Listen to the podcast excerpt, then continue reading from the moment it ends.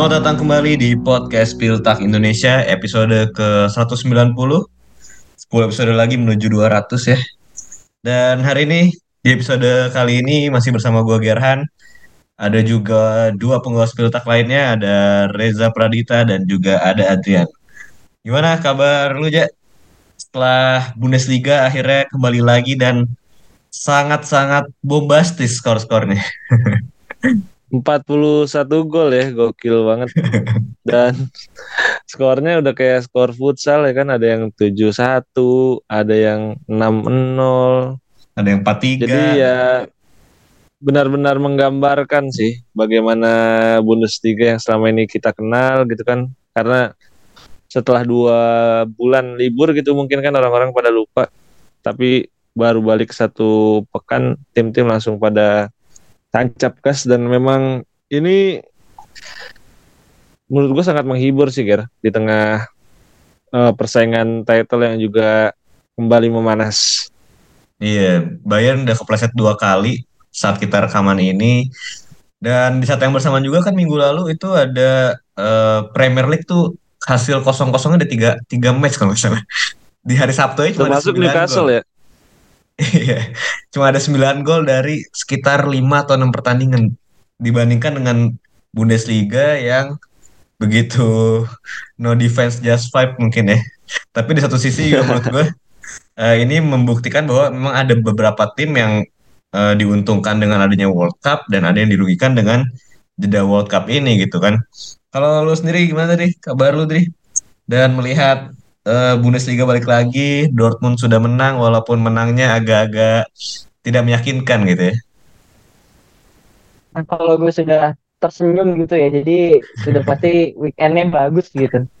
Walaupun ya balik lagi ya, uh, sebenarnya Dortmund tim yang salah satu yang diuntungkan gara-gara Piala Dunia, tapi ternyata ada satu PR yang nggak beres-beres.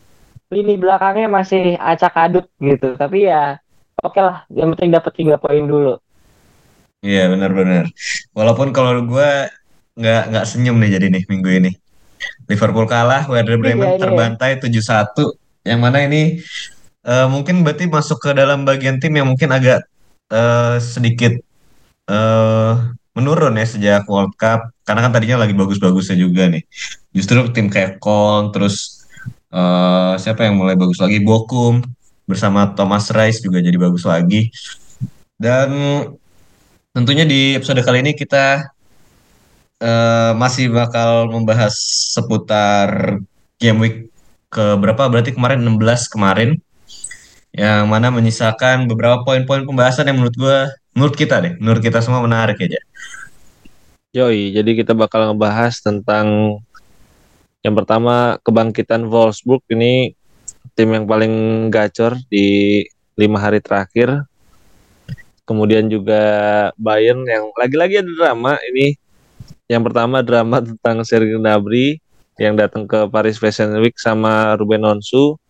Dan juga uh, tentang Tony Tapalovic ini CS-nya Neuer yang dipecat sama Julian Nagelsmann. Dan yang terakhir kita bakal ngomongin juga ya timnya Adrian ya. Tentu saja Dortmund yang mulai kalau menurut gue sih udah mulai membaik. Cuman masih menyisakan problem yang sama seperti sebelum-sebelumnya gitu. Gue pikir lo tadi mau bilang drama, drama ini ya, drama perkomentatoran bulu tangkis. Waduh. Emang ada apa ya. Yang ngatain ini netizen kampungan. Yang mana itu iya. gimana aja menurut pandangan lo aja sebagai setelah lo menyebur ke dunia komentator?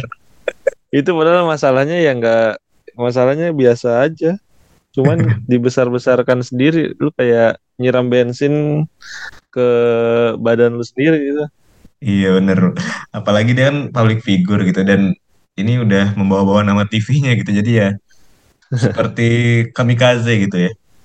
Ujung-ujungnya nggak tahu sih gimana nasibnya. Si itu lu ada ini ya kabar-kabar dari nggak ada lah kan gak, kenal gue juga. Nggak usah kita spill ya kalaupun ada Ntar gue nanya deh yang mungkin ada kabarnya. Tapi membahas pekan ini selain bahas itu tentunya kita tidak boleh luput dari pembahasan PFL, VFL Wolfsburg yang lagi gacor-gacornya bersama pelatih baru musim ini Niko Kovac yang kita semua uh, mungkin kalau dari kita nggak kaget melihat ini karena uh, kalau lu baca di Zin Spiltak atau di uh, prediksi awal musim Spiltak kita udah menduga kalau Niko Kovac dengan kemampuannya dia melatih dengan pengalaman dia melatih dengan uh, diberikan squad seperti Wolfsburg saat ini sih kita yakin kalau emang uh, Nikovac bisa uh, doing well gitu bersama timnya. Dan ternyata memang terbukti udah mulai menunjukkan tajinya di enam pertandingan terakhir semua disapu habis enam kemenangan dengan mencetak 22 gol dan hanya satu kebobolan. Dan kalau dari secara permainan sih ini kalau gue lihat dari eye test uh, menunjukkan timnya Niko Kovac banget yang mengandalkan winger-wingernya dan juga tapi secara pertahanan mengingatkan gue sama pas zamannya Oliver Glasner yang di mana pemain-pemainnya sabar untuk build up dari bawah terus kemudian ngoper bola ke sisi sayap gitu. Kalau lu ngeliatnya gimana aja? Uh, apa rahasia nih dibalik gacornya Wolfsburg saat ini menurut lu? Ya kalau rahasia sih nggak ada rahasia karena seperti yang kita tahu nih Kovac merupakan salah satu pelatih terbaik lah di Bundesliga saat ini dan nih gue kasih lihat ya ini di expert picks gue Wolfsburg masuk empat besar, Ger. Jadi kalau menurut gue sih bukan sebuah kejutan gitu. Iya, kan gue udah, kejutan, udah bilang, gue udah bilang dari awal kalau misalnya Wolfsburg ini secara materi dia punya salah satu squad yang paling dalam gitu di Bundesliga. Sayangnya emang musim lalu dia nggak klik gitu dengan pelatihnya. Tapi kalau Niko Kovac, gue rasa bukan tipe pelatih yang benar-benar ketika ada satu filosofi dia ingin terus memberikan anak asuhnya dengan filosofi tersebut. Tapi Niko Kovac tipe pelatih yang memang menyesuaikan dengan skuad yang dia miliki. Dan ini sebenarnya terjadi di VfL Wolfsburg. Kan dia sebenarnya masuk dengan skuad yang dalam tapi agak membingungkan gitu. Banyak banget striker terus kayak ada banyak banget sayap. Akhirnya dia bisa menemukan formula yang tepat dan bermain dengan 4-3-3 yang gue rasa ini juga sangat fluid gitu mainnya kan Van de Ven kadang di back kiri dia bisa jadi nanti masuk bikin tiga back tengah di belakang. Ada juga Yannick Gerhardt yang bisa main di gelandang. Nanti kalau misalnya transisi ke nyerang, dia bisa sedikit main di sayap, bikin overload di sektor kiri sama Yakub Kaminski. Terus strikernya juga banyak banget tipenya kan dia punya Jonas Win yang tipenya goal getter banget. Dia juga punya Lukas Mecha atau Luka Valsmith yang tipenya ada di belakang striker bisa jadi second striker juga. Jadi kalau secara komposisi dan secara apa ya potensi yang dimiliki sama tim ini gue rasa mereka sedang dalam hal menuju sesuatu yang bagus gitu bersama dengan Niko Kovac dan sebenarnya dua kemenangan yang mereka raih ini juga menjadi salah satu bukti kalau persiapan yang matang nih nggak nggak nggak akan sia-sia gitu. Karena kan bisa dibilang tim Wolfsburg ini nggak diganggu sama uh, Piala Dunia kan. Hmm. hampir semua pemain kuncinya nggak berangkat ke Qatar. Mungkin cuma Yakub Kaminski itu pun jarang dimainin sama si Mikniewicz Polis Mourinho. Jadi memang kalau gue lihat ini mereka melanjutkan tren sebelum jeda gitu. Karena kan sebelum jeda yeah. juga mereka udah empat kali menang beruntun, sekarang enam kali menang beruntun. Ini pertama kalinya menang enam kali beruntun sejak mereka jadi juara Bundesliga. Jadi jangan-jangan juara lagi musim ini. Sebuah cocok lagi ya. Tapi memang kalau dilihat secara penurunan starting eleven gitu, gue lihat ini banyak pemain-pemain fresh yang memang mencoba memberi sebuah pembuktian gitu. Pemain muda juga, Win masih 23 tahun, Wimmer masih 21 tahun, Kaminski kalau nggak salah 20 tahun ya. Van de Ven, Riddle Baku. Ini juga dua Riddle Baku sih gue ngeliatnya. Ini pemain yang seolah improve lagi sejak ditangani Kovac karena kita tahu Niko Kovac sangat bagus dalam memulai sayap-sayap ya Riddle Baku. Mungkin kalau di Eintracht Frankfurt dulu kayak dari Da Costa gitu ya. Di kirinya Otavio mungkin seperti uh, Kostic. Kostic. Gitu. dan tapi sebenarnya gue kita semua setuju kalau Niko Kovac pelatih bagus. Cuman kalau dari yang udah-udah kita ngelihatnya Niko Kovac itu uh, tipikal pelatih yang sebenarnya sulit untuk um, menghandle krisis ya begitu ada satu masalah di internal dia seolah tidak bisa untuk memutarbalikannya lagi gitu. Kalau ngeliatnya apakah Niko Kovac bisa tetap mempertahankan performa ini di, di musim ini seenggaknya? Ah, gue rasa cepat atau lambat ya ibaratnya mimpi indah Wolfsburg ini akan segera berakhir lah. Tapi memang benar kata Reja, uh, squad Wolfsburg ini sudah lengkap lah dari komposisi pemain nih. Ba uh, kalau dari uh, bek kanannya ada Baku, terus Gerhard juga bisa uh, nge-cover lini tengah dengan baik. Dan terutama ketika lawan Freiburg ini sisi sayap kiri dan sayap kanan ini bekerja sangat efektif sama baiknya dan yang paling penting bisa hold up play ya. Jadi bisa menunggu kawan-kawannya itu uh, naik ke kotak penalti lawan, tetapi uh, possession tetap dipegang Wolfsburg dengan efektif juga. Ini yang gak kita lihat di musim kemarin, uh, di mana pemain-pemain uh, menyerang dari Wolfsburg nih seperti seperti kaku semua gitu, seperti kebingungan lah. Itu gara-gara Kofeld soalnya. ah itu dia. Itu jawabannya tuh disaster class itu emang Kofeld ya dan tapi Jonas Win juga ini salah satu mungkin transfer yang paling underrated dari Wolfsburg ya karena di pertandingan kemarin lawan Hertha dari 7 shots on target aja sudah mencetak 5 gol dan Jonas Win udah mencetak 3 atau 4 gol di dua pertandingan terakhir. Jadi benar-benar dari segi finishing ini improve yang luar biasa dalam beberapa pekan terakhir di Bundesliga karena mesti diingat 5 eh, kemenangan Wolfsburg itu diraih di 5 pertandingan terakhir ya. Jadi sisanya cuma tiga jadi ada progres yang memang kelihatan di Wolfsburg gitu jadi gue rasa Kovac sudah menemukan uh, ramuan yang baik lah buat Wolfsburg Iya dan selain Jonas Finn, Riddle Baku, kita juga harus menyoroti uh, Patrick Vimer. Eh Patrick Vimer ya bener ya, bukan Kevin Vimer kan? Iya. itu Hertha, eh Hertha Hanover. Pernah di Stock City.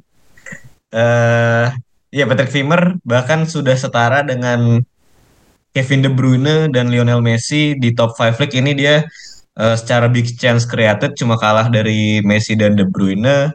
Dan mungkin salah satu kunci um, membaiknya Wolfsburg juga saat Niko Kovac memutuskan untuk mendrop uh, Max Kruse gitu. Mungkin ini salah satu biang keladi di lini depan juga. Pemain-pemain bermasalah di, dia keluar-keluarin. Guila Fogi juga kayaknya udah mau cabut nih kan musim lalu dia juga ribut sama Kofeld ya. Jadi mungkin secara atmosfer di dalam timnya juga lagi bagus-bagusnya juga nih si Wolfsburg ini. Berbeda dengan tim yang saat ini menduduki posisi satu di Bundesliga. Bayern Munchen justru sudah setelah World Cup seolah-olah um, mulai tersendat lagi. Dua pertandingan seri satu sama dan mulai ada rumor-rumor masalah internal lagi. Yang pertama mungkin dari Sergei Gnabry yang dikabarkan dia pas libur kemarin salah libur cuma sehari apa dua hari gue lupa. Dia malah cabut untuk ke Paris Fashion Week. Dan ini ya namanya Bayern pasti digembor-gemborin. Nagelsmann juga menanggapi kalau uh, dia sih sebenarnya terserah kalau pemain mau liburan ke mana. Tapi ternyata pada pertandingan kemarin menit 45 diganti. Walaupun dia ngakunya ini bukan masalah itu tapi lebih butuh uh, penyegaran di sisi sayap gitu maksudin Kingsley Coman. Terus ada juga pelatih kipernya yang akhirnya cabut ya, dipecat apa mengundurkan diri gue nggak tahu kabarnya. Tapi yang pasti dia udah ngelatih kiper di Bayern sejak 11 setengah tahun yang lalu. Dan kemarin di postingan di IG kalau nggak salah dia nggak mention nama Julian Nagelsmann satu-satunya. Jadi bisa jadi ada friksi juga di dalamnya nih. Kalau ngeliatnya gimana aja?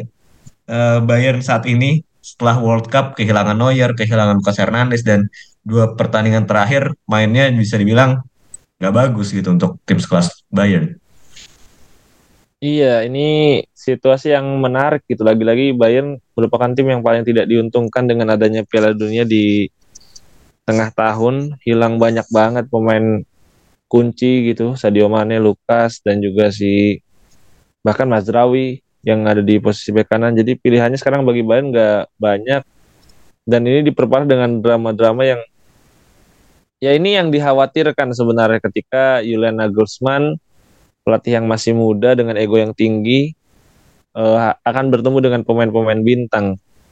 Nah, gue ngeliatnya sih emang semakin ke sini Nagelsmann kayaknya makin gak bisa ngehandle tim ini gitu, Ger. Karena kalau kita lihat friksinya tuh kayak friksi-friksi yang sebenarnya kalau mungkin ini mereka dilatih sama Louis van Gaal atau Jupp Heynckes. Ini friksi kayak gini menurut gua nggak nggak akan muncul ke media karena sebenarnya hal-hal yang sepele dan kemudian dibesar-besarkan kayak Sergei Gnabry kan itu sebenarnya tidak melanggar aturan apa pun yang ada di klub gitu. Walaupun akhirnya naik ke media, Julian Nagelsmann ikut komentar walaupun dia bilang ini pergantian Kingsley Coman dengan Gnabry karena perubahan tactical approach gitu.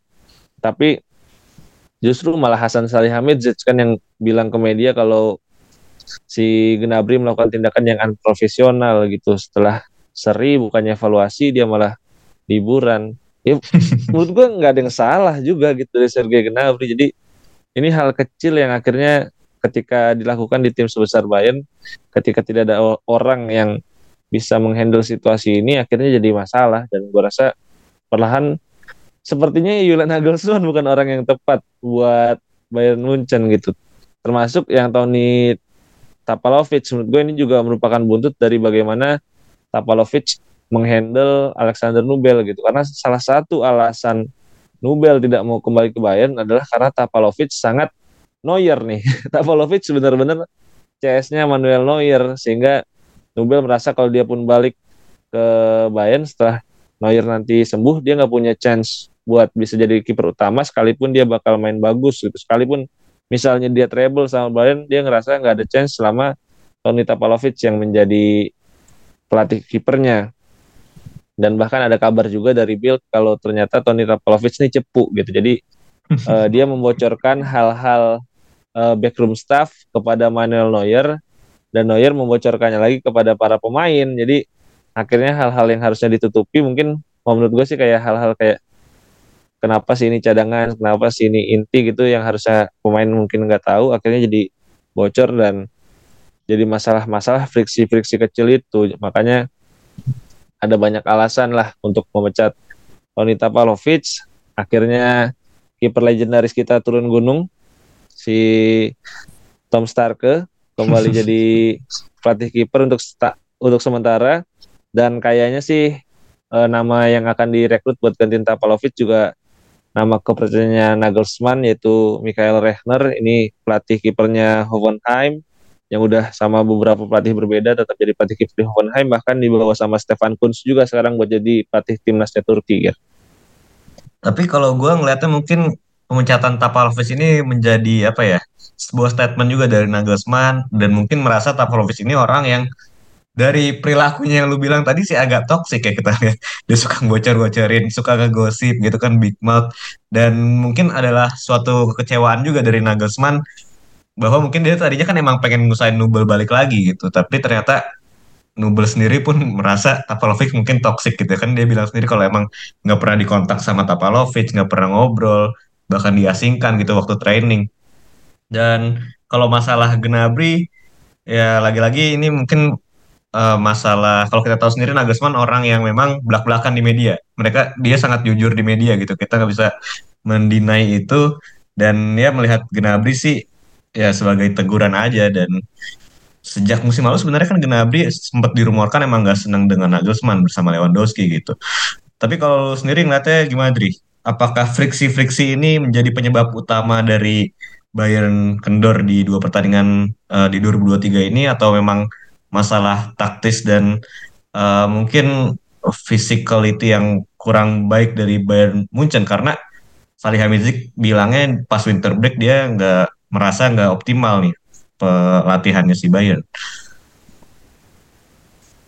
Gue setuju sih, karena ada sesuatu yang kalau kita tadi bicara Wolfsburg sangat ngeklik, ini Bayern lini serangnya masih nggak ngeklik, terutama di trio uh, Musiala, Gnabry dan Leroy Sané yang nggak efektif sama sekali lah, terutama Gnabry yang ketika dikritik itu uh, sering banget terima bola terima uh, peluang gitu ya tapi nggak bisa ngehandle dengan baik.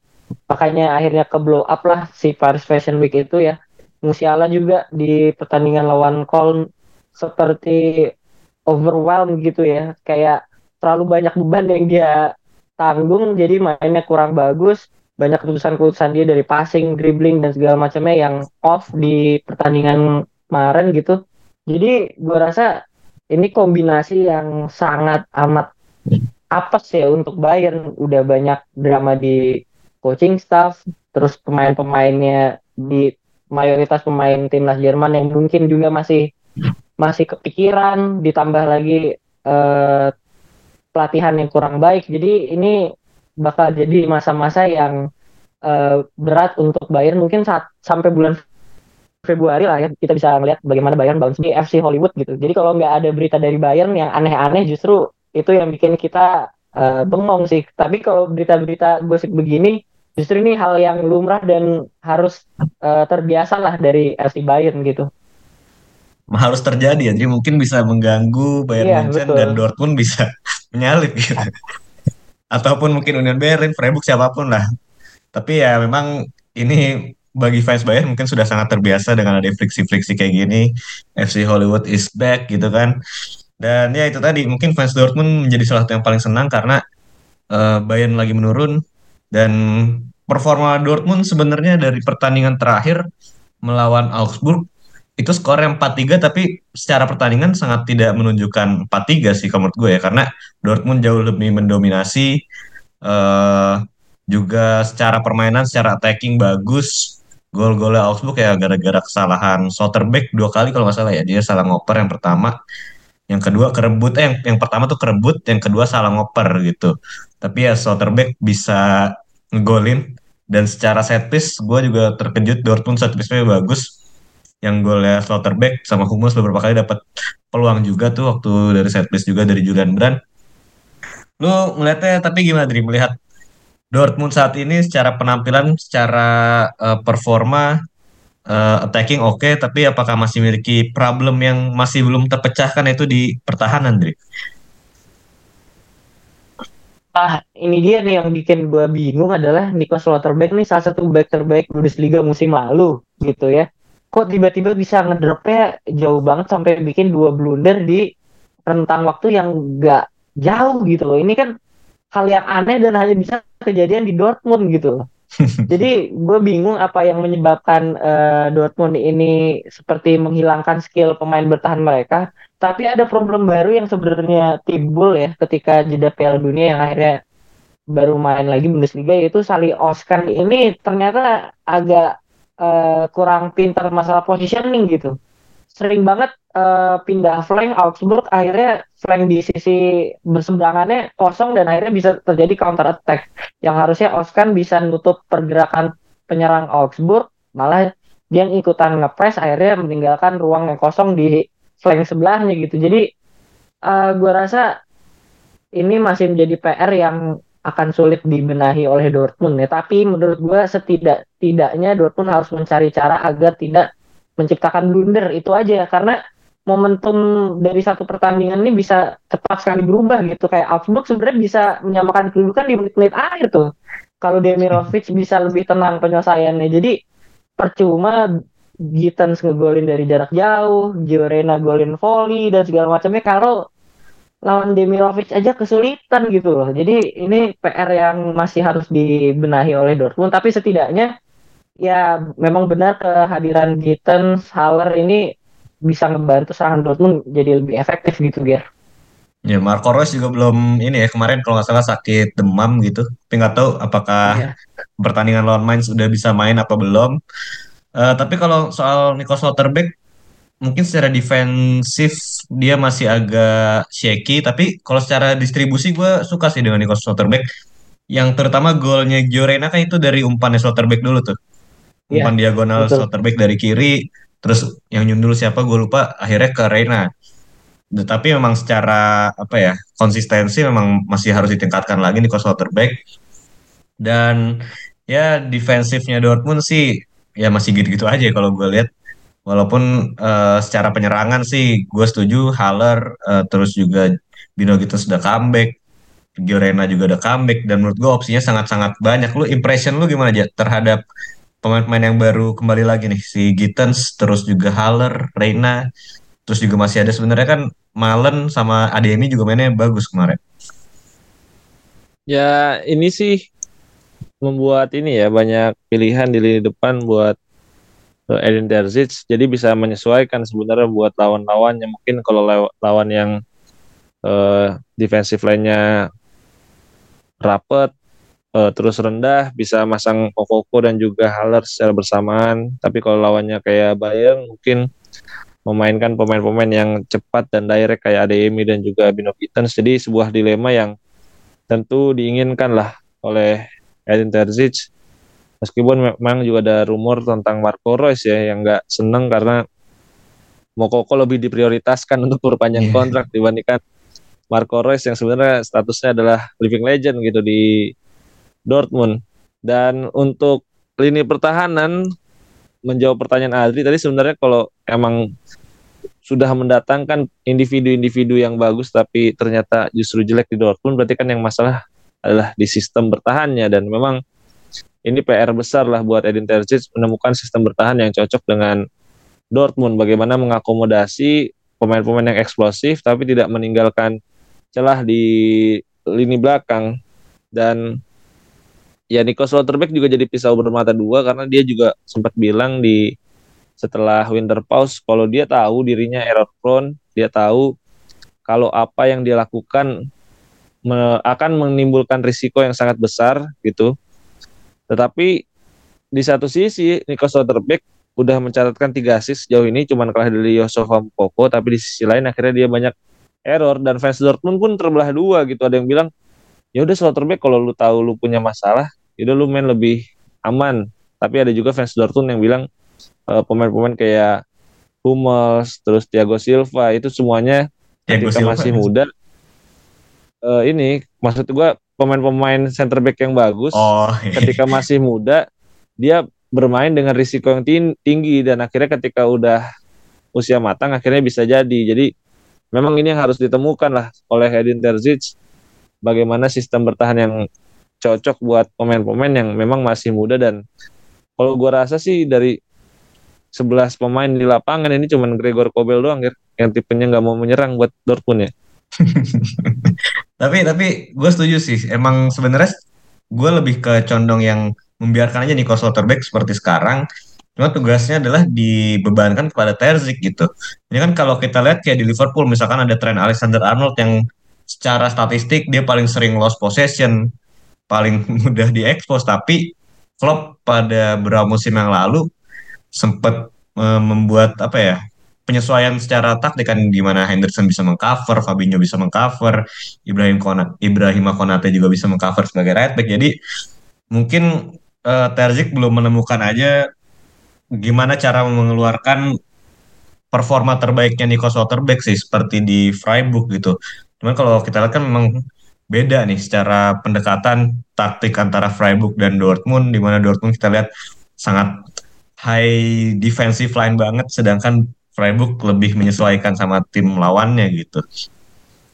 Mungkin kalau dari game week ke-16 kemarin uh, sekiranya ya beberapa key points yang bisa diobrolin di episode kali ini.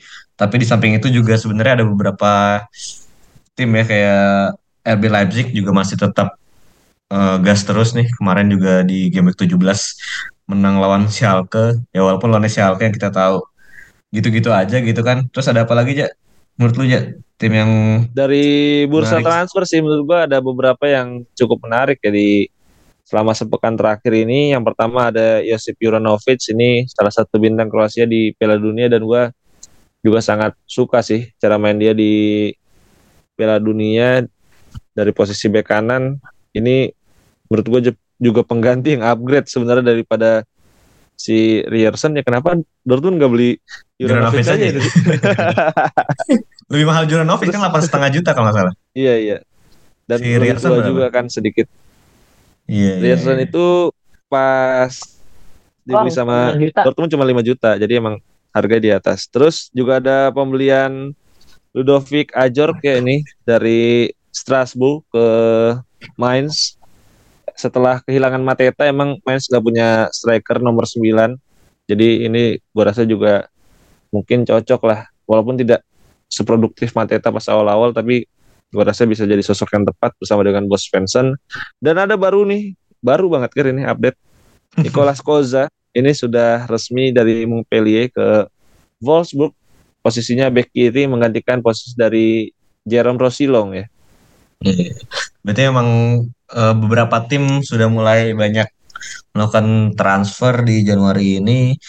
Yang gue cukup seneng sih Augsburg sih, banyak banget belanja dan secara permainan gue liat oke-oke aja gitu Augsburg di pertandingan Dortmund kemarin.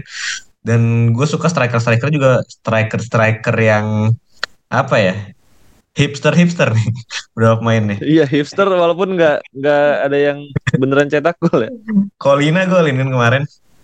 Colina. Nah, kan Colina back kan? Oh bukan bukan striker deh. Bukan Colina back kanan. Back kanan. Ya pokoknya namanya ada gua rada susah nggak tahu sih sebenarnya. Banyak yang gua nggak tahu. Terus siapa lagi yang menarik? Mana Leverkusen menang. Ini Bremen terbantai. Sisanya ya masih tidak terlalu mencengangkan lah Hertha Berlin Schalke masih jelek gitu. Taman ada taman lagi nggak Tri? Kalau dari lu Tri? Uh, kayaknya cukup ya. Dan berarti ini kita rekaman masih masih berjalan ya Bundesliga di midweek. Terus juga Liga Champions masih lama ya ya? Minggu depan eh Liga bulan Champions depan. tanggal bulan depan 15 Februari. Ya udah kalau gitu uh, selamat menyaksikan kembali ya Bundesliga yang semakin menyenangkan. Juga kayaknya title race mulai kembali seru gitu kan. Dan gitu aja di episode kali ini. Gue Gerhan pamit. Gue Riza pamit. Gue pamit. Sampai jumpa di episode Spill Tak berikutnya. Bye.